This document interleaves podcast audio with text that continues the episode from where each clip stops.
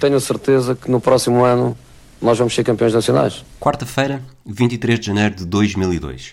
A era de Otávio Machado chegou ao fim e Jorge Nuno Pinto Costa, no pior momento da sua presidência, a caminho do terceiro ano consecutivo sem o título nacional, decide apostar num treinador de 38 anos. Quando José Mourinho é apresentado no Futebol Clube do Porto, há precisamente 20 anos, não surge acompanado apenas de uma confiança sobrenatural de quem acredita piamente de que será campeão no ano seguinte. Depois das passagens pelas equipas técnicas de Bobby Robson e Louis van Gaal, o filho de Mourinho Félix estreou-se como líder de um clube em 2000, ao serviço do Benfica, e estava desde o verão de 2001 na União de Leiria. Na cidade do Lis não havia margem para dúvidas. O treinador estava a protagonizar uma excelente temporada, e depois de 19 jornadas disputadas, a equipa ocupava a quarta posição, a apenas um ponto do Benfica e com um ponto de vantagem sobre o Futebol Clube do Porto. A década que tinha imortalizado a ideia de que qualquer treinador se arriscaria a ser campeão nas Antas estava ultrapassada. E depois de Fernando Santos ter conquistado apenas um título em três anos e Otávio Machado ter tido poucos meses sem nada positivo para apresentar, Pinto da Costa sabia que tinha de ter um rasgo de gênio para recolocar o Futebol do Porto na senda dos triunfos. O analista Rui Malheiro relembra que esta foi mesmo uma jogada de xadrez tridimensional do presidente dos Dragões, porque não foi apenas a contratação de um treinador, foi também a garantia de que não iria parar a um dos rivais. Creio que há aqui um aspecto que é absolutamente determinante. É mais uma vez a sagacidade de Jorge Nuno Pinto da Costa a desviar José Mourinho do Benfica quando estava iminente o regresso à luz. Isto aconteceu no final de dezembro de 2001. Sei, por questões uh, familiares, aquilo que José Mourinho falou com os dirigentes do Benfica na, na altura uh, e percebo perfeitamente que tenha feito o transporte dessas declarações e desse sentimento para o Futebol Clube Porto a quando da sua chegada ao Estádio das Antas. José Mourinho tinha apenas 31 jogos como treinador profissional, mas talvez não parecesse. Afinal, o Benfica estava a bater-lhe à porta cerca de um ano depois da sua saída. O Sporting já tinha sido obrigado a recuar na intenção de o contratar para substituir o então campeão nacional Augusto Inácio. E o Futebol Clube do Porto não se perdeu em hesitações e avançou mesmo para uma contratação que ajudaria a moldar o início do século XXI. O jornalista Nuno Madureira ajuda a compreender que Mourinho não pode ser analisado apenas à luz de um jovem com apenas 31 jogos como treinador, nem de um adjunto ou mesmo tradutor que tinha bebido ideias importantes na sombra de Robson e Van Gaal.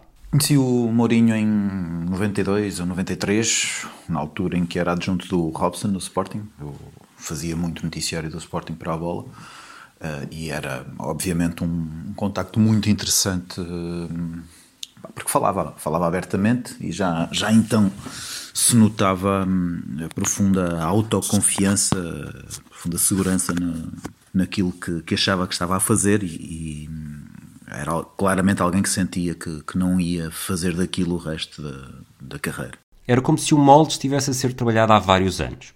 O conhecimento era um caminho para o sucesso mas este estágio altamente remunerado garantia todas as componentes necessárias para que o Setubalense se tornasse num exemplo de treinador moderno. Uma coisa que sempre caracterizou o Mourinho, e foi por isso que depois, em 2000, quando arrancámos o Mais Futebol, o quisemos para colunista, um, a facilidade de dominar o, o idioma do, do, dos mídias, de saber falar, de saber dar, um, não é só o falar bem, é o, é o, falar objetivamente, dar, dar títulos, dar ideias fortes, saber eh, pontuar o discurso, e isso foi uma coisa que ele teve sempre muito presente e que, que eu penso que terá uh, melhorado ou aprendido muito em Espanha com o Robson assumia muitas vezes o protagonismo nas conferências de imprensa face às dificuldades de expressão do Robson e acho que isso lhe deu uma escola fascinante para, hum, para saber lidar com os mídias, para exprimir a personalidade que, que tinha. Está já definido que Mourinho era um homem com a confiança necessária desde o início, que era um treinador que tinha aprendido e crescido ao lado de dois grandes treinadores, que representava a modernidade até na forma de expressão, não apenas nos órgãos de comunicação social, mas também com os próprios jogadores. O embrião Mourinho tinha crescido, estava a soltar-se cada vez mais e Nuno Madureira consegue identificar o momento em que esse cordão começou a esticar, antecipando um corte definitivo. Um, há um ponto de viragem que eu, para mim, uh, que é por volta de 1999, penso eu, vou um, a Barcelona fazer uma entrevista um, quando ele está na iminência de, de, ganhar o título com o Van Gaal e ele dá-me dá, uma, uma excelente entrevista para a bola com, com ideias muito claras um, a assumir que, que, já aprendeu o que tinha a aprender com o Robson e com o Van Gaal, principalmente, e que estava pronto para ser um, treinador principal, com aquela, com aquela certeza característica. A confiança e a arrogância saudável de Mourinho podiam não dar nas vistas perante os mais desatentos, mas os sinais estavam lá todos e alguns dirigentes começaram a perceber que uma aposta num treinador sem experiência poderia ser mais recompensador do que insistir em fórmulas usadas onde o sucesso tinha pelo menos o mesmo grau de incerteza. Mourinho marcava a diferença mesmo sem estar num banco ao nível da relva. Quando o Mais Futebol foi lançado em junho de 2000, apostar no futuro treinador para o lugar de cronista foi uma aposta demasiado simples para não ser feita, mesmo que se soubesse que seria um lugar a prazo.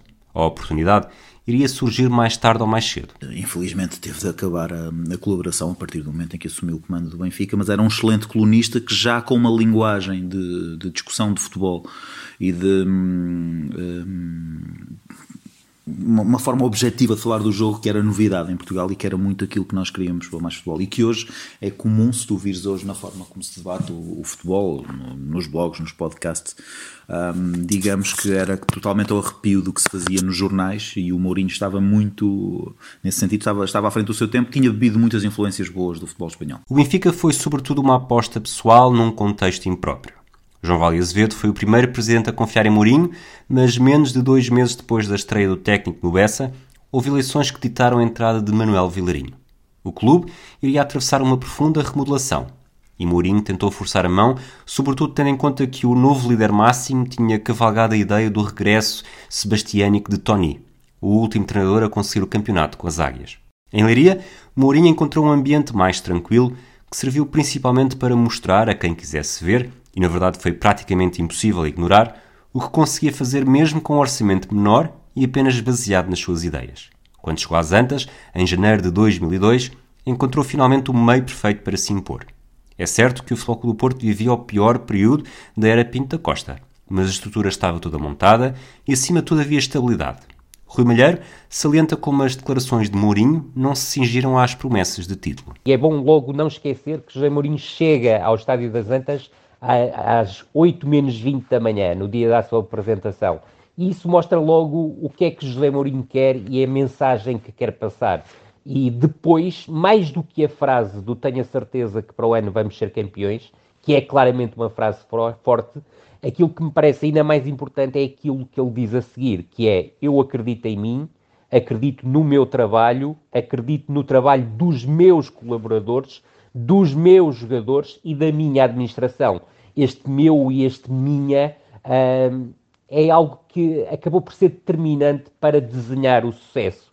Mas, sobretudo, foco-me naquilo que ele diz a seguir. Ou seja, que há cinco ou seis meses de trabalho juntos quando se iniciar a próxima temporada, e eu creio que se olharmos para um passado mais recente, vemos que com Rubem Amorim aconteceu mais ou menos o mesmo, e depois o plantel da próxima temporada terá reforços de peso e a verdade é que, uh, e que vão muito mais à imagem do, do, do, treinador, e a verdade é que me lembro depois, creio que, uh, que já em março, uh, José Mourinho volta a falar numa, numa conferência de imprensa sobre esta questão de, de, ser campeão na próxima temporada e, sobretudo, em relação à questão do mercado, e ele diz que vê capacidade para construir um plantel baseado no campeonato interno. Os adeptos do Futebol Clube Porto gostaram da confiança, mas não conseguiam ignorar o desconforto de um período atípico. Jorge Costa tinha sido despachado para a Inglaterra por Otávio Machado, Mário Jardel tinha regressado a Portugal para ser campeão pelo Sporting e este novo Mourinho, apesar de já ter passado pelo clube, estava longe de ser um nome com a experiência de Fernando Santos, António Oliveira, Bobby Robson e Carlos Alberto Silva, os últimos quatro a conseguirem títulos de campeão nacional no Futebol Clube do Porto.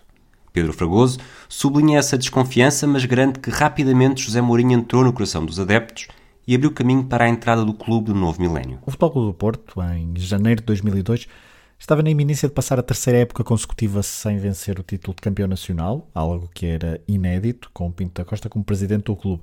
É certo que nessa altura os adeptos mais veteranos poderiam talvez relativizar um pouco este jejum em comparação com outros mais uh, uh, maiores, mas para adeptos com 30, ou até com 40, 30, 20 ou 15 anos, estar na altura três épocas sem ser campeão era, era já uma frustração imensa depois do consulado de Fernando Santos, uh, alguém que sempre foi mais visto como um homem bom do que um grande treinador, e de uma passagem algo bizarra de Otávio Machado pelo comando técnico da equipa, a chegada do José Mourinho com um discurso forte, motivador, a pensar no médio prazo, foi uma pedrada no charco. Costuma usar-se muitas vezes a expressão a Porto, uh, ou seja, um jogador a Porto, uma equipa a Porto, um jogo a Porto, naquele momento, depois de três anos em que o Estado das Antas raramente enchia, em que a qualidade exibicional e a vontade de ganhar uh, pareciam baixíssimas, os adeptos do Porto encontraram na promessa de José Mourinho, na sua conferência de imprensa de apresentação, encontrar um treinador a Porto, com um discurso a Porto, mas com um cheirinho a século XXI. Aquilo de facto parecia a modernidade.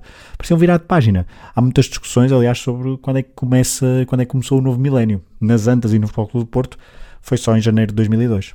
Olhando em retrospectiva e apenas para factos que estão à vista de todos, é difícil de não achar que a forma de José Mourinho foi estranhamente simples. No final da temporada de 2002, como o Rui Malheiro fez notar, não se limitou a garantir a terceira posição e a qualificação para as competições europeias, mas também ajudou a separar o trigo do joio e lançar as sementes para o que viria a seguir.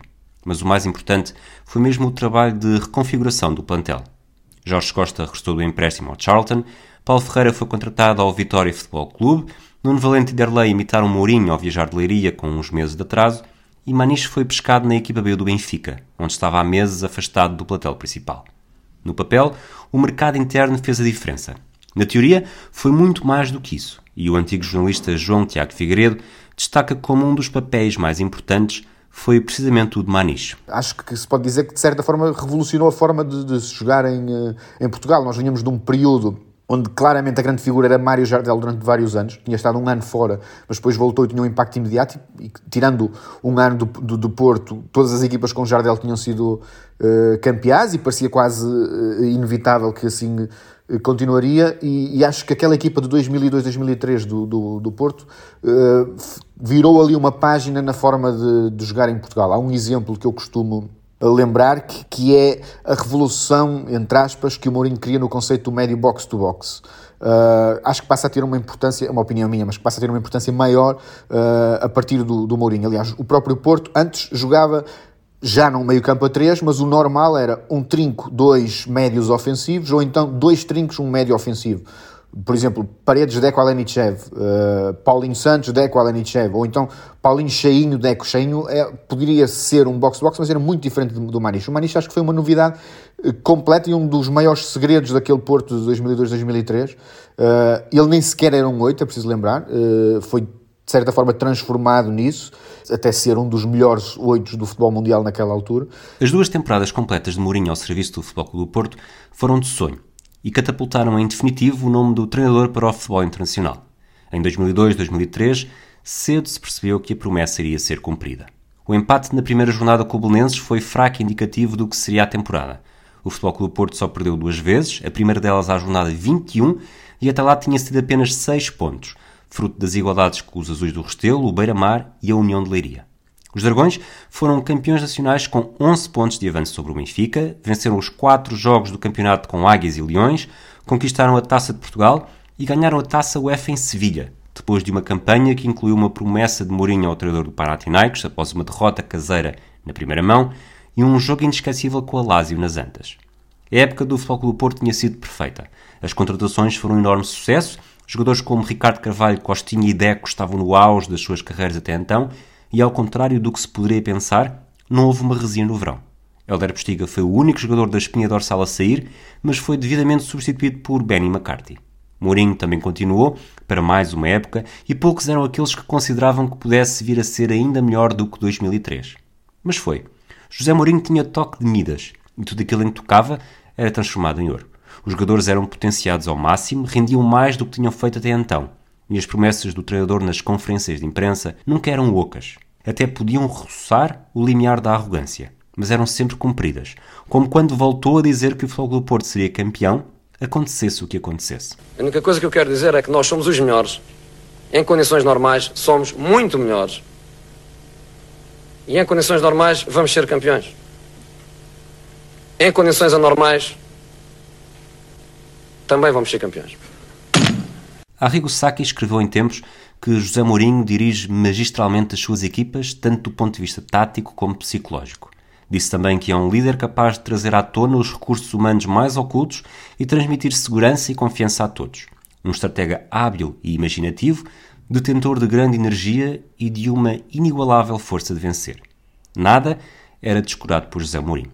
O português era um treinador completo, moderno, à frente de todos os outros no campeonato nacional e não só, e capaz de encontrar vantagens em locais que para outros não eram mais do que florestas virgens. A abordagem ao jogo era multidisciplinar.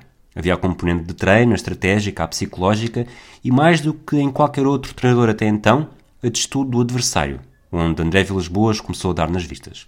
Paulo Ferreira confidenciava na altura que nunca tinha visto ninguém como José Mourinho, que ia para os jogos a saber tudo sobre os adversários que ia enfrentar em cada momento. O Futebol do Porto era melhor e mais forte do que um Benfica a reerguer-se e do que um Sporting a início de novo jejum duradouro, mas o comportamento de Mourinho somava vantagens a um campo já por si bastante inclinado. A segunda temporada a nível doméstico trouxe pouca ou nenhuma surpresa.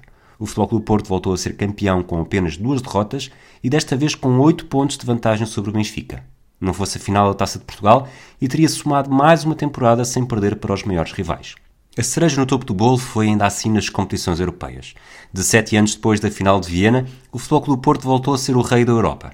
Onde antes houve o calcanhar de Madger ou o brilho de Kiev, os dragões tiveram desta feita a loucura de Old Trafford e o penalti de Derlei na Corunha. A vitória sobre o Mónaco em Gelsenkirchen, por esclarecedores 3-0, não foi mais do que uma consequência lógica de uma equipa que, a descobrir cada vez mais o 4-4-2, se tinha tornado dominadora até com adversários como o Manchester United, Lyon ou o Deportivo. Dentro de portas, o maior legado de José Mourinho nasceu mesmo da solidificação do 4-3-3, onde Maniche era elemento-chave, como refere João Tiago Figueiredo. Esse 4-3-3 foi uma revolução na forma de jogar no futebol português que, que eu acho que depois só se repetiu em 2009, quando o Jorge Jesus chegou ao Benfica com aquele 4-4-2 dos, dos, dos, dois médios e dois avançados que outras equipas tentaram uh, replicar. E, embora seja um período que ainda estamos a viver e ainda é preciso ver o, os efeitos uh, mais à frente, talvez agora neste sistema de três centrais do, do Ruben Amorim, que, que pelo menos em várias outras equipas da, da, da Liga tem sido, tem sido replicado. Eu acho que em Portugal, por muito que o futebol seja hoje internacional, seja global, acho que ainda é o que se faz cá que inspira uh, as nossas equipas, mas não seja porque muitas vezes há a preocupação primeiro de travar o que é que os outros vão fazer. Uh, e portanto, eu acho que nesse ponto o Mourinho revolucionou. Uh, o, o Futebol Clube do Porto primeiro e o futebol português depois. O Euro 2004 surgiu no momento certo para consagrar o estilo de Mourinho. Se a Europa do futebol achava, e talvez continue a achar, que o Futebol Clube do Porto só foi campeão europeu porque beneficiou da queda constante das grandes potências, a fase final disputada em Portugal demonstrou que a equipa de Mourinho ia continuar a dar cartas. Por mais que Luís Filipe Scolari tivesse resistido no início, a campanha de Portugal só ganhou verdadeiro protagonismo quando o meio-campo ficou entregue ao triângulo isósceles de Mourinho, com Costinha, Maniche e Dé. Ricardo Carvalho e Nuno Valente também foram peças-chave e só mesmo Paulo Ferreira foi superado por Miguel no lado direito da defesa, rumo à final com a Grécia na luz. Quando o europeu começou, a 12 de junho, precisamente no Estádio do Dragão, já Mourinho tinha sido oficializado no Chelsea. O magnata russo Roman Abramovich fora seduzido pelo homem da moda e, desiludido por Ranieri, via no português o homem certo para devolver o Chelsea ao título inglês, que escapava desde a década de 50, e consolidar os Blues na alta roda do futebol europeu. Roman Abramovich tinha milhões para dar e vender, mas Mourinho não quis mexer na fórmula de sucesso. Os reforços chegaram de mercados periféricos, Ricardo Carvalho e Paulo Ferreira seguiram com o treinador, Tiago foi contratado ao Benfica, Drogba e Petr Cech foram recrutados no futebol francês. E Arjen Robben foi contratado ao PSV. Foram mais de 100 milhões de euros investidos numa altura em que o recorde de transferências tinha sido estabelecido pelo Real Madrid em 2001, quando contratou Zidane às Juventus por 76 milhões de euros. Mais do que jogadores, Abramovich e os adeptos em Stamford Bridge sabiam que tinham contratado um treinador, e Mourinho não era um qualquer como o próprio fez questão de salientar na conferência de imprensa da apresentação. Again, don't, please don't call me arrogant because what I'm saying is true. I'm European champion, so I'm not one of of the bottle. I'm a, I think I'm a special one. A Premier League era cada vez mais a liga mais espetacular da Europa, mas ainda atravessava um período de transição. A esmagadora maioria dos técnicos eram das ilhas, e além de Mourinho no Chelsea, havia ainda Arsène Wenger no Arsenal, Rafa Benítez no Liverpool, Martin Yol no Tottenham e Alain Perrin no Portsmouth. Feitas as contas, apenas 25% das equipas eram orientadas por treinadores da Europa continental. Hoje, em 2022, são 11 e ainda há espaço para o argentino Marcelo Bielsa. Por outras palavras, a Premier League tinha cada vez mais os jogadores e estava a começar a apostar mais nos treinadores. Até à chegada de Mourinho, apenas Wenger tinha conseguido ser campeão sem ter o inglês como língua materna. E desde o português, também já houve títulos para Carlo Ancelotti, Roberto Mancini, Manuel Pellegrini, Claudio Ranieri, António Conte, Pep Guardiola e Jurgen Klopp. O último britânico a vencer foi Alex Ferguson em 2013. E para encontrar um britânico sem Ferguson no apelido, é preciso recuar até a Kenny Douglas em 1995. Não há dúvida, portanto, que José Mourinho foi fundamental nesta transição esmagadora nos bancos de suplentes em Inglaterra. E fê-lo com o mesmo à vontade com que tinha sido campeão no Futebol Clube do Porto. Se um ano antes Alex Ferguson tinha criticado o futebol português por os campeonatos serem comprados no supermercado, numa metáfora de facilidade, Mourinho demonstrou logo na primeira época que conseguiria vencer a Premier League com igual supremacia. Na época de estreia, o Chelsea foi campeão com 95 pontos, fruto de 29 vitórias, 8 empates e apenas uma derrota, e deixou o Arsenal a 12 pontos. Sofreu apenas 15 golos, graças a uma organização defensiva sustentada por Makelele, à frente de um quarteto composto por Paulo Ferreira, John Terry, Ricardo Carvalho e William Gallas, e marcou 72 golos. Contrariando a filosofia reinante de que os jogos em Inglaterra tinham sempre muitos golos, Mourinho fez a diferença ao construir uma equipa que manteve a baliza de Che a zeros em 25 das 38 jornadas. Não é por acaso que surgiu uma paródia ao futebol praticado pelo Chelsea e à ideia de que marcar um golo seria mais do que suficiente para conquistar os três pontos. I closed my eyes and stand there grinning. Whoa! We can't stop winning. Whoa! You'd be grinning too. And when I first came, when he first came, I was delighted. Whoa! Could have managed United. Whoa! But any team will do.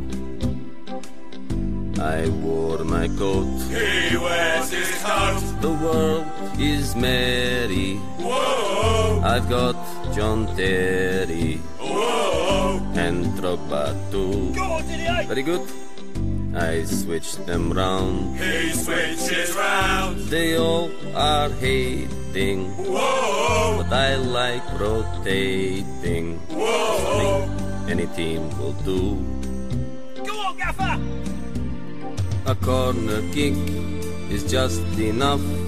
A little flick from Damien Duff. The ball flies right into the net, and we are 1 0 up. 1 0, 1 0, 1 0, May I return? May I return to the beginning? Whoa! So easy winning. Whoa! When your team is blue. Come on. We can't go wrong. We can't go wrong. I am in heaven. Playing whatever eleven. Whoa. Any team will do. Inglaterra deu a Mourinho aquilo que o treinador já tinha ensaiado para um universo mais limitado em Portugal. O homem continuava a ser o mesmo. As ideias não tinham mudado. As frases fortes e feitas eram replicadas a cada conferência de imprensa.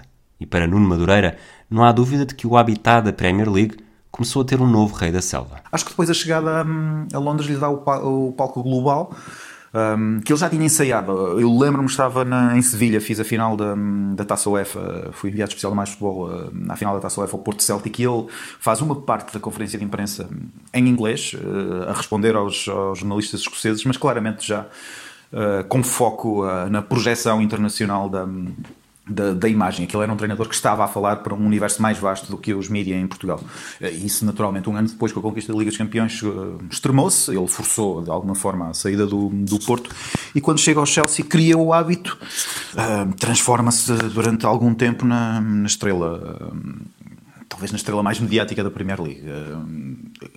Aquilo que para nós tinha sido novidade no mais futebol e no panorama português em 2000 em 2004 ainda foi novidade para, para os ingleses. Aquela forma de comunicar, aquela assertividade nas conferências de imprensa hum, que era depois hum, apoiada pelos resultados. Ou seja, hum, a tentação de chamar aquilo arrogância era validada pelo que depois fazia. Ele prometia ou, ou punha a fasquia alta, mas depois superava-a sempre. E isso foi a acho que para mim foi a imagem de marca do, do Mourinho desses tempos, uh, que depois se prolonga ainda claramente em Itália, volta a ter o mesmo efeito de, de novidade até depois necessariamente a fórmula se gastar mais à frente. José Mourinho era um fenómeno mediático do mais alto nível.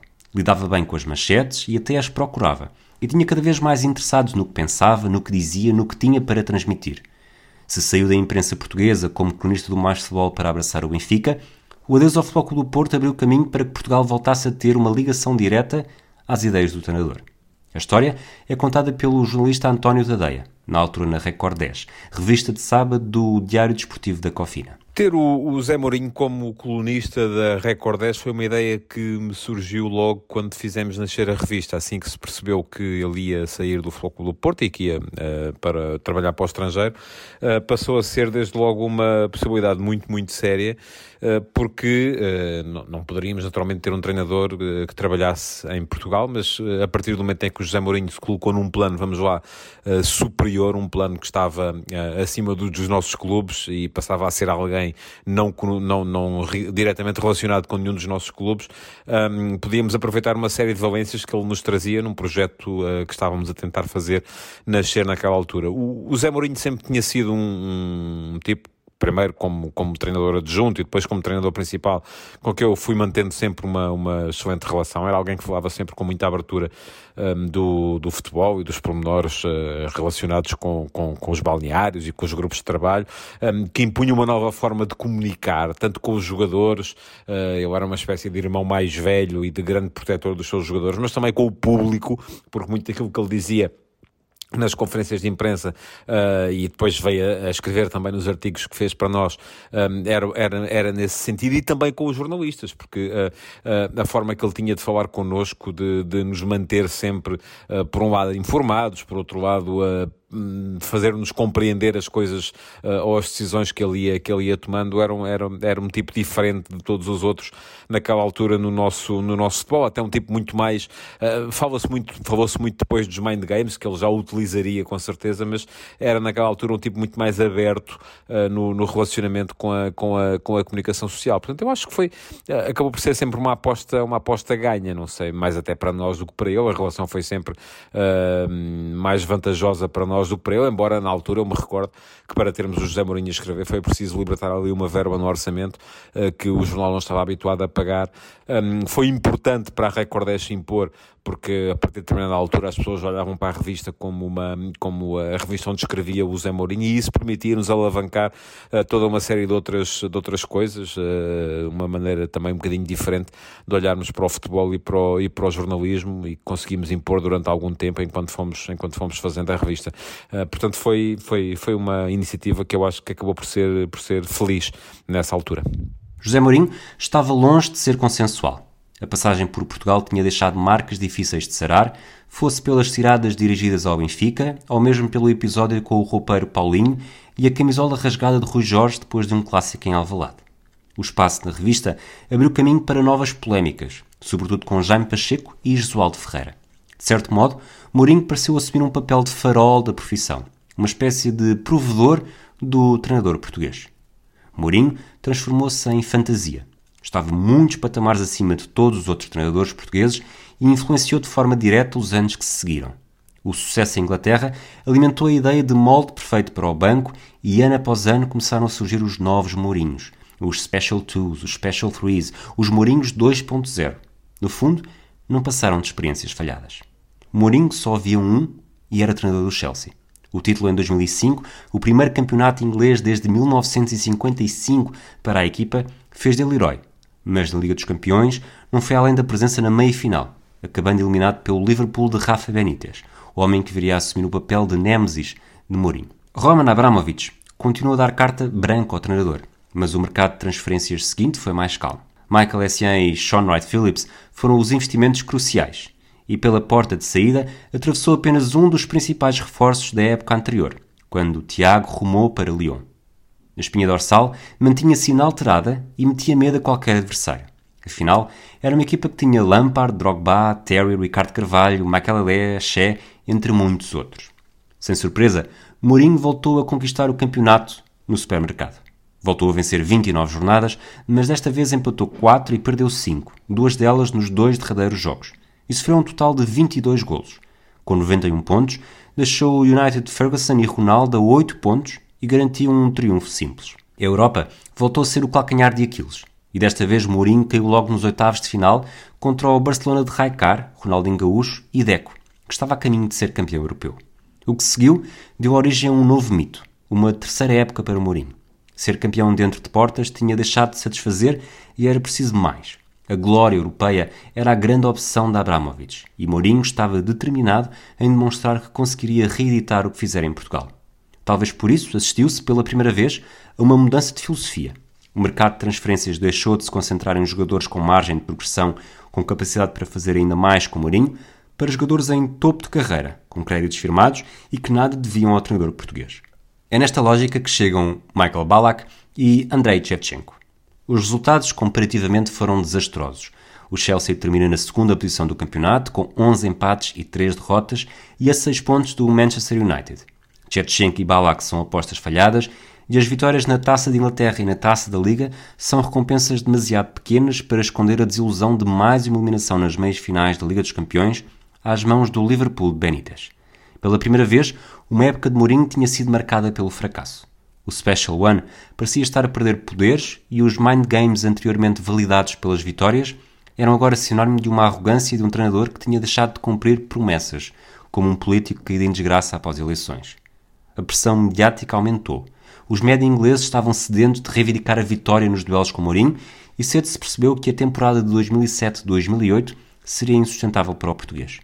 A equipa bicampeã estava a esgotar-se, não tinha sido devidamente remodelada e, aos primeiros resultados negativos, o papel de Mourinho desvaneceu-se. Depois de dois empates e uma derrota nas primeiras seis jornadas e uma igualdade humilhante com o Rosenborg em Londres, no arranque da Liga dos Campeões, Abramovich decidiu desfazer a parceria de sucesso. Mourinho entrou num período sabático e em 2008 estreou-se um novo projeto: devolver o brilho europeu ao Inter. Se a equipa italiana estava a ser campeã com Roberto Mancini, Moratti sabia que só Mourinho poderia conseguir alcançar o objetivo derradeiro, ser campeão europeu pela primeira vez desde 1965. Rui Miguel Tovar, jornalista e adepto do Milan, traça o perfil do que foram estas duas temporadas em Itália. Foram duas épocas eh, sensacionais.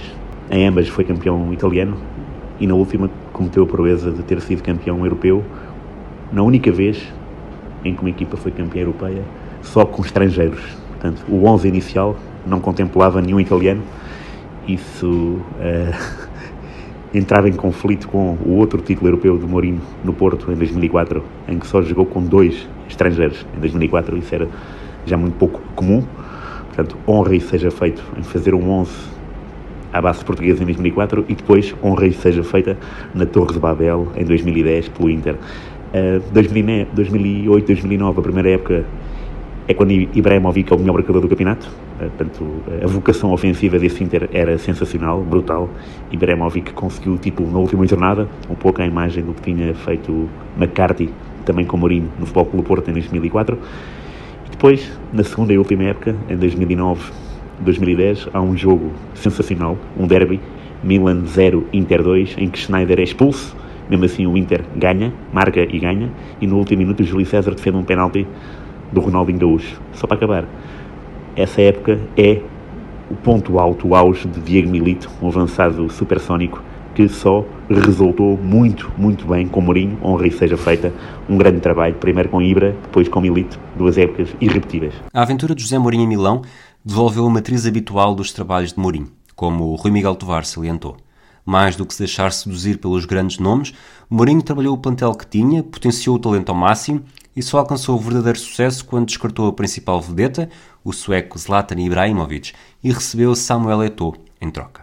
Depois de uma primeira temporada onde o título soube a pouco, perante a eliminação precoce diante do Manchester United, o Inter atacou o verão de 2009 com um objetivo claro. Com a Liga dos Campeões em mente, além de Eto'o, chegaram jogadores como Schneider, Milito, Lúcio e Tiago Mota. Mourinho levou o novo desafio a sério e foi como ver uma reedição de um filme antigo. Estudou a língua ao máximo antes de abraçar o novo desafio, entrou imediatamente numa relação de amor-ódio com a imprensa e as conferências passaram a ser aguardadas com especial ansiedade. No meio delas, uma destacou-se. Foi quando Mourinho atacou os órgãos de comunicação social de prostituição intelectual. Nelle ultime due giorni non si è parlato di una Roma con grandissimi giocatori, con tanti giocatori che io volevo avere con me e che finirà la stagione con zero titoli. Non si è parlato di un Milan che finirà la stagione con zero titoli e che con giocatori, con tradizione, con cultura vincente, con, tu, con tutto che una squadra bisogna per vincere titoli. Non si è parlato di una Juve che ha vinto tanti punti, ma tanti punti con errori arbitrali. Quando si dice che Ranieri e Spalletti al fianco uno dell'altro, io sono al fianco di Zenga, di Prandelli, di Del Neri. Perché Zenga ha perso tre punti con la Juve, Del Neri ha perso tre punti con la Juve, Prandelli ha perso tre punti con la Juve e sono anche al fianco di Marino e anche al fianco di Novellino che lo prossimo fine settimana è melhor non giocare. Io se sono Novellino Marino in questo momento è meglio non giocare, gioco con la seconda squadra perché chissà qualche cartellino, giocatore stanco, giocatore infortunato, e è meglio non giocare, gioco con la primavera, Torino Udinese gioca con la primavera.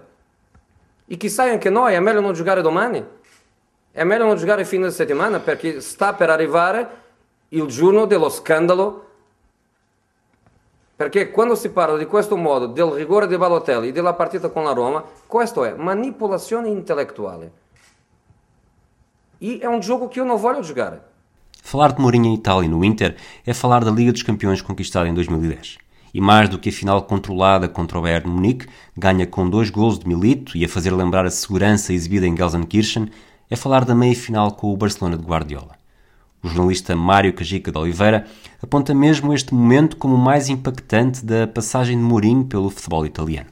Bom, José Mourinho é uma referência para mim e creio que, que, foi neste encontro entre Barcelona e Inter que efetivamente começou a, começou a ser cada vez mais um, um, uma figura com a qual eu me, eu, eu me revia em muitas, em muitas situações. A forma como montou o Inter de Milão perante o Barcelona. Era um jogo altamente complicado, porque a equipa ainda para mais fica reduzida a 10 ainda antes da meia hora de jogo. Esta, esta equipa do Inter era efetivamente uma equipa muito sólida, muito coesa, com, com jogadores de grande qualidade, a dupla centrais, Samuel e, e Lúcio, Javier Zanetti era um jogador fora de série, Júlio César estava no melhor momento da carreira, um, Schneider, como sabemos, eh, era candidato a melhor do mundo, eh, e depois Eto'o e, e, Milito na frente eram jogadores também eh, de, de grande qualidade e que acabavam por decidir qualquer jogo, enfim, há aqui muitos, muitos pontos interessantes e eu creio que este Inter foi, foi de facto a equipa que mais uh, se aproximou àquilo que José Mourinho uh, é como treinador. Uma equipa trabalhadora, coesa, que uh, reagia muito bem do ponto de vista coletivo às adversidades, que sabia controlar o adversário com e sem bola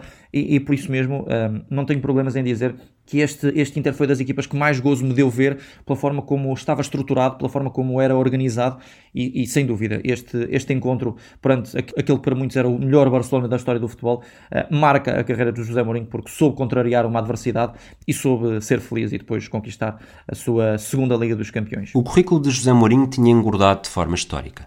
O português imitara Ernst Appel e Otmar Hitzfeld e tornara-se o terceiro treinador a ser campeão europeu por clubes diferentes. O técnico mostrara que afinal a sua aura estava intacta e, tal como Pinta Costa em 2002, Roman Abramovich em 2004 e Máximo Moratti em 2008, havia agora um novo presidente capaz de tudo para garantir Mourinho. Foi aqui que entrou Florentino Pérez, que tinha regressado à presidência do Real Madrid um ano antes com a promessa de quebrar a hegemonia do Barcelona de Guardiola. Manuel Pellegrini tinha sido uma aposta falhada e nem as contratações milionárias de Cristiano Ronaldo, Kaká, Xabi Alonso e Benzema tinham chegado para que os merengues quebrassem a série de eliminações nos oitavos da Liga dos Campeões.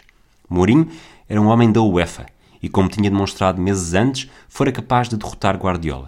Não foi de espantar, porém, que quando o técnico venceu a Liga dos Campeões com o Inter precisamente em Madrid, não tenha chegado a abandonar verdadeiramente a capital espanhola. No Real, Mourinho voltou a abdicar da sua filosofia. Estava numa equipa de estrelas com uma ambição desmedida e ainda contratou Di Maria, Ozil, Kedira e Ricardo Carvalho.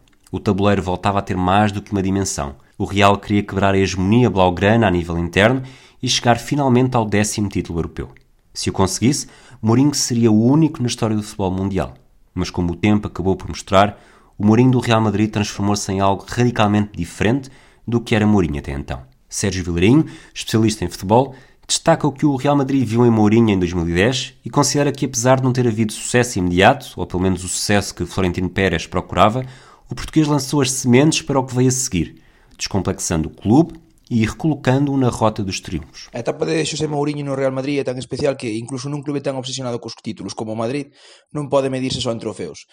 Houbos unha Copa e unha Liga, pero iso gañou case calquera entrenador no, do clube blanco. Eh, Mourinho chegou a un Real Madrid acomplexado, secundario en Europa e abrumado polo sextete do Barcelona de Guardiola. O, o adestrador portugués veu co seu triplete baixo o brazo eh, cunha receita para parar ao mellor Barcelona da historia. E sobre todo veo cun carácter indomable imprescindible para asumir tal traballo. Eh, non comenzou ben, arrasado polos culés cun 5-0 inapelable, pero incluso foi capaz de facer desa pesante derrota parte do proceso. Para o final desa mesma temporada, o seu equipo vencía ao Barcelona nunha final de Copa memorable, quizás o partido de máis nivel de todos os tempos. Eh, logo virían as polémicas semifinais da Champions League, na que Guardiola, a súa némese, eh, volveu sair triunfante. Mourinho tomaría a revancha o ano seguinte na Liga eh, con Cristiano Ronaldo, Ozil, Di María, Xavi Alonso, Ramos, Pepe e o seu futuro inimigo Casillas como xogadores destacados. En Europa, Mourinho trouxo de volta a un Madrid competitivo, semifinalista en tres anos consecutivos. O Madrid volvía a creer que podía ser campeón de Europa e recolleu os, os froitos desta mentalidade na segunda metade da década. Ese é o maior legado de Mourinho no Madrid, non as súas polémicas, non os seus títulos, o seu carácter. Con Mourinho, o Madrid volveu a mirar nos ollos a calquera equipo europeu. O Barcelona foi o maior pesadelo de Mourinho, e isso afetou-o mais do que qualquer outra coisa até então. O passado no clube blaugrana foi constantemente recordado e a ideia de que os dirigentes colés preteriram Mourinho para apostar em Guardiola uns anos antes não ajudou. Mourinho dedicou-se de corpo e alma à ideia demasiado bélica de que era necessário abater o Barcelona de Guardiola e dedicou o seu gênio à arte da oposição. A eliminatória em Liga dos Campeões em 2011 foi um claro sinal disso. Mas a mais do que aparente eliminação depois da derrota na primeira mão, fez com que virasse o seu discurso contra o alegado favorecimento do Barcelona, lançando uma pergunta que viria a ser uma das suas declarações mais icónicas durante a carreira. Porquê? Se lhe digo a ele e a UEFA lo que penso, lo que siento, termina mi carrera hoy. E como não posso dizer lo que siento, dejo solo uma pergunta que espero que um dia conseguir a resposta, que é por quê? Por quê? Não sei se é da publicidade da Unicef, não sei se é o poder do, do senhor Villar em, em, em UEFA, não sei se são muito simpáticos, não, não, não sei. Não entendo. Não entendo. Enhorabuena por um fantástico equipo de futebol, que lo digo sempre, lo digo sempre, pero enhorabuena por todo lo que tiene también, que debe de ser muy difícil de, de conseguir. Ellos han conseguido este poder, los otros no tienen ninguna posibilidad. Iremos ahí con todo, con todo el orgullo, con todo, con todo el respeto por, por, por, por nuestro mundo, que es el fútbol, que algunas veces me da un poco, me da un poco de asco vivir en este, en este mundo y ganar mi vida en este, en este mundo, pero es nuestro mundo. Tenemos que ir ahí con todo um, orgullo, sin Pepe, que no ha hecho nada, sin Ramos, que no ha hecho nada, sin el entrenador, que no puede estar en, que no puede estar en banquillo, con un resultado que es prácticamente imposible de, de remontar. Y si por acaso hacemos un gol ahí, primero que el Barcelona, y dejamos el, la eliminatoria un poquitino abierta, nos matan outra vez? A passagem pelo Real Madrid voltou a ser definida por uma invulgaridade. A terceira época. Uma análise meramente estatística parece indicar que os três anos no Santiago Bernabéu foram os maiores da sua carreira, com uma percentagem de vitórias que ronda aos 72% e supera os valores alcançados no Futebol do Porto, no Chelsea e no Inter. Mas o balanço do que verdadeiramente interessa, o dos títulos, fica aquém. Venceu uma Taça do Rei, uma Supertaça e um campeonato, em 2012, com históricos 100 pontos e 121 golos marcados em 38 jornadas. Como Sérgio Vildrinho diz, o Real Madrid voltou a superar os oitavos de final da Liga dos Campeões, mas caiu sempre nas meias finais. Com o Barcelona em 2011, com o Bayern de Munique em 2012 e com o Dortmund em 2013. Por mais que possa ter deixado as sementes para o futuro, Mourinho falhou no momento onde mais interessava e saiu de Madrid como um treinador radicalmente diferente do que era quando entrou. A explicação é do jornalista do Expresso, Pedro Barata. O Real contrata Mourinho como um antídoto para contrariar a genialidade do Barça de Pep, após o que se tinha visto com o Inter na Champions anterior. E esse confronto não só marcou os anos do português no Bernabéu, como alterou a sua carreira. Taticamente, o grande desafio de Mourinho era parar a máquina catalã. E se é verdade que há jogos entre o Barça e o Real em 2011 ou 2012 que foram do melhor que já se viu num campo de futebol neste século, a vontade de contrariar o Barça foi se tornando quase opção estilística, querendo o português mostrar que, à sua maneira, também era possível ganhar, seguindo um caminho diferente daquele que em 2008 tomara de assalto o futebol, fascinando o mundo. Mourinho, à medida que tentava bater os catalães, foi se tornando um técnico cada vez mais reativo, longe do que vimos no começo da sua carreira, tendência que acentuou fora de Madrid. Mentalmente, Espanha foi o ponto alto do Mourinho dos conflitos, em eterna busca por inimigos na imprensa ou no próprio balneário. Pouco a pouco, essa busca por embates foi consumindo-o, abrindo caminho para o desgaste que o vimos ter no passado mais recente. É como se Madrid tivesse sido o começo de tendências que, nos anos posteriores, o retiraram da elite dos treinadores. Espanha foi, num certo sentido, o auge do mediatismo e da aura de Mourinho, foi também o começo do declínio, encurralado no caminho que ele próprio escolheu num futebol em mudança. Tinham passado exatamente 10 anos desde o primeiro título no Futebol Clube Porto e a conquista da Taça UEFA e a carreira de José Mourinho tinham chegado a uma encruzilhada. Depois de dominar Portugal, Inglaterra e Itália, o balanço em Espanha era amargo e, no meio da incerteza, reapareceu um amigo do passado no horizonte, Roman Abramovich. José Mourinho regressou a Chelsea com promessas de amor eterno do regresso à sua maior paixão. O cenário era diferente. A opção de Abramovich já tinha sido concretizada por Di Matteo em 2012 e a margem de manobra seria maior agora. No balneário, reencontrou jogadores como Shea, Lampard, Terry e Eto'o e teve ao seu dispor talentos que estavam a dar os primeiros passos entre a elite, como Salah, Hazard e Chula. De Bruyne fazia parte dos quadros, mas nunca foi aposta. Se na primeira temporada de readaptação o Chelsea foi terceiro a 4 pontos do campeão Manchester City, a segunda foi marcada pelo regresso aos títulos com uma temporada brilhante, traduzida em 26 vitórias, 9 empates, 3 derrotas e 8 pontos de vantagem sobre o Manchester City. Na Liga dos Campeões, nestes dois anos, somou eliminações com o Atlético de Madrid na meia-final e Paris Saint-Germain nos oitavos. Mas por esta altura, já a pressão era diferente. O fracasso, incomparavelmente o maior fracasso na carreira de Mourinho até então, surgiu na terceira temporada, validando o mito existente. Depois de renovar por mais quatro temporadas, Mourinho viu fugir a supertaça para o Arsenal, foi eliminado na taça da Liga diante do Stoke City na quarta ronda e perdeu nove dos primeiros 16 jogos da Premier League, tornando impossível a sua continuidade no clube para lá do Natal. O nome de Mourinho continua a ser altamente bem visto em Inglaterra, apesar deste desastre, e em 2016 foi aposta do Manchester United, para reorientar o clube após o vazio deixado a partir da saída de Alex Ferguson em 2013. Uma vez mais, prometeu estar no início de uma longa relação, mas não chegou a completar a terceira temporada. Foi também em Manchester que venceu os últimos títulos da carreira até agora: uma taça da Liga, uma Supertaça e uma Liga Europa. Nos últimos cinco anos, Mourinho começou por ser aposta do Tottenham, mas não chegou a fazer uma temporada do início ao fim, entrando em novembro de 2019 e saindo durante a temporada seguinte, em abril de 2021. Depois de um regresso à Inglaterra para relançar a carreira, Mourinho tentou repetir a fórmula e apostou numa nova aventura em Itália, desta feita na Roma, embora a vertente desportiva possa já não ser a principal prioridade para quem decide arriscar no técnico português. Diogo Pombo, jornalista do Expresso e adepto da Roma, descreve como está a ser a experiência Mourinho. De certa forma, e já no verão se viu isso, pá, a aposta dele por parte do novos donos americanos da Roma, que deram logo um contrato de 3 anos, acho que isto não foi só uma coisa desportiva, também foi muito para impulsionar a imagem do clube e também um bocado do marketing, para, pá, porque isto obviamente o nome como Mourinho, apesar de nos últimos anos já não ter os resultados que teve naquela primeira fase da carreira dele, ele ainda atrai muita, pronto, muita atenção e muito buzz.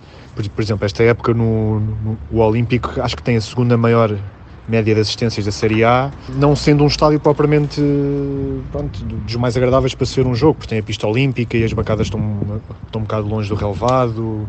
Mas pronto, isso é uma parte que ilustra um lado mais positivo da, da vinda do Mourinho para a Roma. E agora teve estas derrotas com o Milan e a última com os Juventus que, que pronto, nestas e noutras ele voltou a ter aquela, aquelas rasgadas a Mourinho do United e do Tottenham, que é mais, seja implicitamente ou de forma mais subliminar, ele, ele deposita a culpa dos erros ou dos gols feridos ou das derrotas nos jogadores e já estamos a, ter, já estamos a ver uma espécie de pá, repetição da cassete. Por exemplo, ele, neste último jogo contra os Juventus disse uma das frases que ele disse foi que os jogadores que entraram cometeram erros, sendo que tudo bem que é uma comunicação cá para fora e ele no balneário pode ter uma conversa diferente, mas a verdade é que ele também podia ter dito que, pronto, as substituições que eu fiz não surtiram efeito, ou eu errei nas substituições que fiz e já há uns anos que, que, que o vemos repetidamente a fazer isso, que é, é colocar o ónus da culpa ou da responsabilidade nos jogadores quando as coisas correm mal. Pois ele, ele, já várias vezes veio dizer que lhe falta qualidade, no, sobretudo no banco de suplentes, sendo que o plantel que ele tem agora na Roma não é assim tão mau, acho eu que não é, não é assim sequer mau em relação aos plantéis mais, mais recentes, do Paulo Fonseca, por exemplo. Enfim, não, acho que infelizmente ele se está, está a sucumbir a uma tendência muito própria dele um, e recente, digamos assim. José Mourinho é hoje um treinador diferente daquele que dominou na primeira década do século XXI. Deixou-se dominar pelos vícios, hostiliza jogadores e imprensa e já não consegue calar os críticos com resultados desportivos. Pelo contrário, o desempenho dentro de campo parece cada vez pior. A pergunta impõe-se cada vez mais. Será que José Mourinho está ultrapassado enquanto treinador? O autor, Miguel Lourenço Pereira, não tem dúvidas de que o português está cada vez mais no extremo oposto do futebol moderno. As vitórias da Espanha e do Barcelona no início da década passada, eh, a cultura dos videojogos online, a omnipresença das redes sociais e as fortunas feitas por jogadores ainda em período de formação uh, entram na sintonia com esta cultura de hedonismo e de espetáculo que rege o que é o, futebol nos dias de hoje uh, a todos os níveis. Os adeptos exigem-no, os jogadores querem ser parte disso e os dirigentes uh, exigem também aos treinadores que retroalimentem essa realidade. José Mourinho não podia estar mais nos antípodas dessa forma de ver o futebol e de entender o jogo. Ele é o último farol de uma larguíssima soma de gerações que olhavam para o futebol de uma forma radicalmente diferente. E isso, essencialmente, é o que explica porque é que leva já vários anos fora da elite do futebol. Simplesmente a linguagem de Mourinho e a linguagem do futebol atual não é a mesma. Obviamente, como os jogadores de elite têm um período em que estão no auge eh, bastante curto, isso também passa com os treinadores e é muito raro ao largo da história do futebol que encontremos nomes de técnicos que estejam estado mais de 10 anos uh, consecutivos na elite e portanto isso também obviamente não ajuda uh, a que Mourinho possa ser ainda hoje um treinador como foi no início, inovador, rompedor em vários esquemas, mas início em que o que Mourinho potenciou nunca foi a questão tática, nunca foi a questão de espetáculo, foi a gestão dos jogadores. E os jogadores homens do passado não são os jogadores homens de hoje. E os avanços tecnológicos do, do futebol presente anulam muito do trabalho inovativo eh, da sua etapa inicial. Portanto, entre umas coisas e outras, é fácil entender que Mourinho hoje é uma peça fora do baralho quando se fala de elite, mas, sobretudo, é a ideia em que Mourinho olha para o futebol com os olhos de alguém que cresceu nos anos 80 e 90, em que o futebol tinha uma dimensão radicalmente diferente àquela que hoje pede um espetáculo constante, omnipresente e retroalimentado.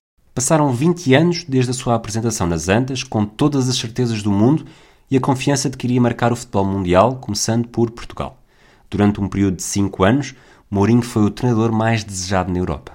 Procuraram-se clones, réplicas e até treinadores que cresceram na sua sombra, como André Vilas Boas e Rui Faria mas hoje Mourinho já só retém mesmo a aura do passado.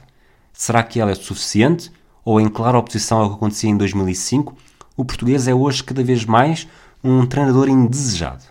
O comentador Luís Cristóvão não vai tão longe. O José Mourinho marcou o seu tempo, e quando eu falo do seu tempo, obviamente ainda estamos a viver nele, não já na fase de crescendo e de afirmação que uh, tocou os anos do Porto e os momentos, momentos iniciais do Chelsea, não estamos a falar dos momentos de uh, conquista e domínio que eu assumiria como um período entre o Chelsea, Inter e uh, os melhores momentos em Madrid, e depois um período de declínio que é aquele que, que estamos a viver e que começou também na, na última temporada em Madrid. Ao marcar o seu tempo, também é normal que conjugues à tua volta opiniões muito fortes e se Mourinho sempre foi essa figura do treinador forte, naturalmente as opiniões sobre ele têm eh, também essa marca. Eu não, não diria que José Mourinho seja hoje um treinador indesejado por clubes e adeptos, pelo contrário, acredito que a grande maioria dos clubes e dos adeptos gostaria de ter um José Mourinho, uh, de alguma maneira, ter uma espécie de segunda vida à frente dos seus clubes, mas se me perguntasses se é indesejado por clubes que estão no topo, aí sim, eu creio que José Mourinho já não, já não será propriamente uma opção para clubes de topo, mas continua a ser alguém que pode, num outro contexto, marcar positivamente a afirmação de algum clube. Assim também José Mourinho o queira encarar nesta fase da sua carreira. José Mourinho tem mercado e muito provavelmente continuará a ter enquanto quiser. Até porque se houve uma fase em que foi o treinador a alimentar o empresário Jorge Mendes, é bastante razoável acreditar que o pêndulo pode estar agora no extremo oposto e que uma lógica de reciprocidade acabará por fazer a diferença. Mas como será com os clubes em Portugal, por exemplo? Será que os adeptos do Futebol Clube do Porto quereriam José Mourinho como sucessor de Sérgio Conceição? Fomos perguntar a Carlos Martim. Sou contra o regresso de José Mourinho ao Porto por quatro motivos. Em primeiro lugar, porque a estrelinha de José Mourinho foi infectada pelo pé frio que o José Peseiro deixou no balneário do Real Madrid e nunca mais o largou. Em segundo, um treinador que não apostou em Bonucci, Lukaku, Salah e De Bruyne não se enquadra no projeto esportivo do Porto na próxima década. Em terceiro, porque a relação entre presidente e treinador é sagrada num clube e André Vilas Boas e José Mourinho já viveram melhores dias. Finalmente, porque gostava de o ver no Benfica e não será possível, até ver, treinar os dois clubes em simultâneo. Carlos Martim atira a batata quente para a luz. Mas será que os adeptos do Benfica a agarram? Será que querem Mourinho para próximo treinador? A resposta é dada por Sérgio Engrácia. Enquanto benfiquista, não, não quero José Mourinho no, no, no meu clube. Acho que tem, os seus métodos estão ultrapassados. Ele próprio é um treinador cansado, não é muito dado a grandes mudanças e depois tem um ego que é maior que, que qualquer dimensão que um clube possa, possa ter. Portanto, nesse aspecto, não, não queria José Mourinho do Benfica. O Benfica deve ter um treinador com outro projeto uh, e deve seguir o seu rumo sem José Mourinho. Duas negas, sobra o Sporting.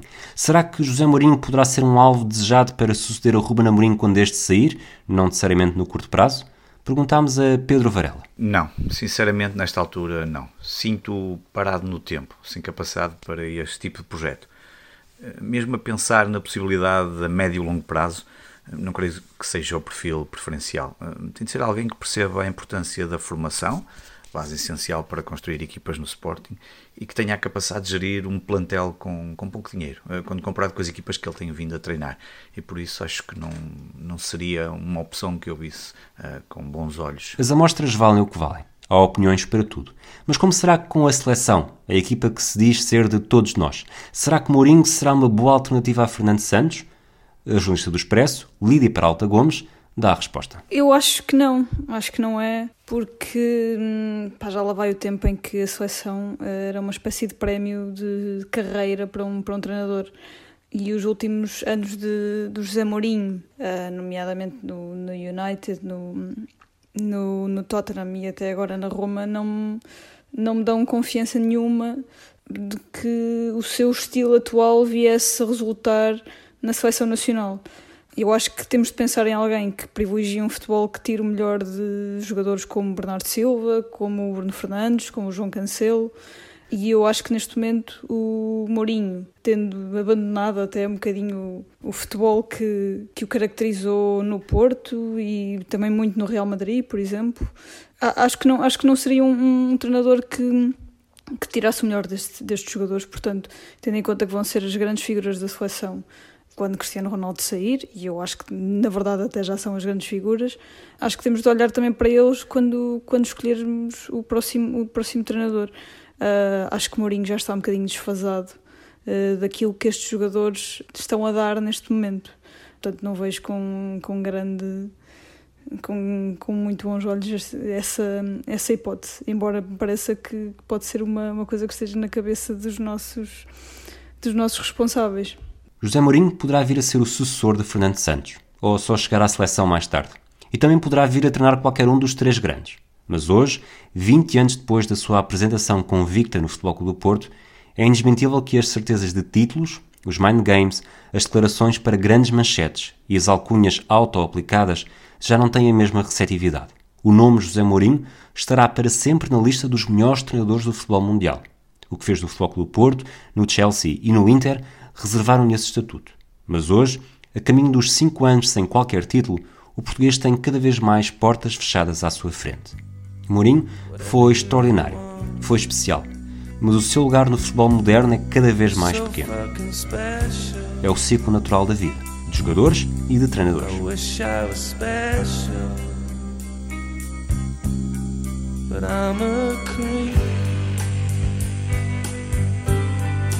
I'm a